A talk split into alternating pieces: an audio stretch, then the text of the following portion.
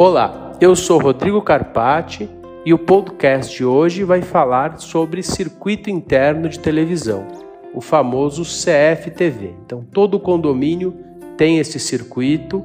As pessoas muitas vezes confundem esse circuito interno como informação interna para verificações de praxe. Então, que horas ligam para a portaria e questionam que horas que minha esposa saiu, que horas que a moça que trabalha em casa saiu. A Lei Municipal 13541, de 24 de março de 2003, é uma lei municipal aqui em São Paulo, decretada é, pela então prefeita Marta Suplicy, e dizia o seguinte: diz o seguinte.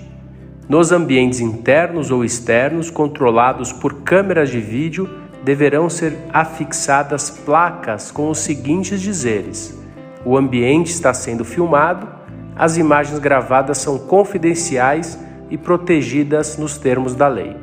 Então, é, além da obrigatoriedade de informar os locais no ambiente onde as gravações é, são realizadas, o objetivo delas não é, como já disse anteriormente, uma divulgação indiscriminada. Lembrando que nesse momento nós temos em vigência é, em nosso país a LGPD, que é a Lei Geral de Proteção de Dados, aonde as imagens também são incluídas como dados e não podem ser divulgadas indiscriminadamente. A gente tem é, situações que realmente são importantes que as imagens sejam é, divulgadas. Por exemplo, num caso policial, numa situação é, de um roubo, de furto, mas quando a polícia, a autoridade policial estiver no local, ela precisa apresentar um requerimento para que essas imagens sejam liberadas. É, se a pessoa quer utilizar um determinado, é, uma determinada imagem e se essa não expor outras pessoas, é, é o condomínio deve preparar um termo dizendo que aquelas imagens elas são é, confidenciais e só podem é, ser utilizadas para o fim que se destinam. Por exemplo, se for algo é, que seja realmente necessário, importante para fazer é, prova num processo.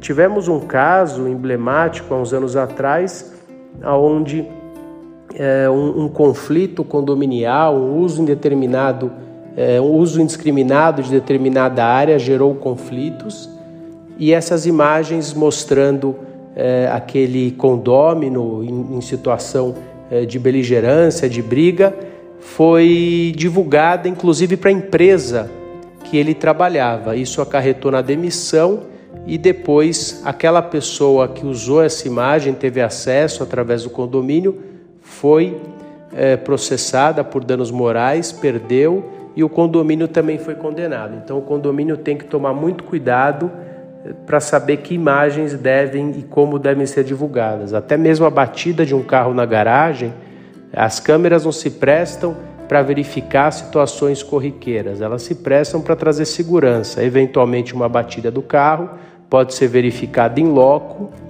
é, para que aquela pessoa que teve seu carro abaloado possa saber quem bateu. Mas é, se aquela imagem deve ou não ser divulgada, a princípio não, salvo se requisitada por escrito, tiver autorização é, daquele condomínio, mediante assinatura de um termo é, de é, um termo que isente o condomínio de responsabilidade, impondo algumas situações. Situações, é, um crime que ocorreu dentro do condomínio, uma situação é, muito grave, é, oriento que essas imagens só sejam divulgadas mediante requisição de autoridade é, judicial ou policial por escrito, porque infelizmente essas imagens podem ser vazadas, isso pode ir para a imprensa ou pode prejudicar é, as pessoas e com certeza isso gera responsabilidade civil é, pela divulgação.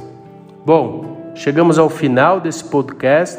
Espero que você tenha aproveitado. Não deixe de nos seguir nos nossos canais para que você possa acompanhar os podcasts. Até breve.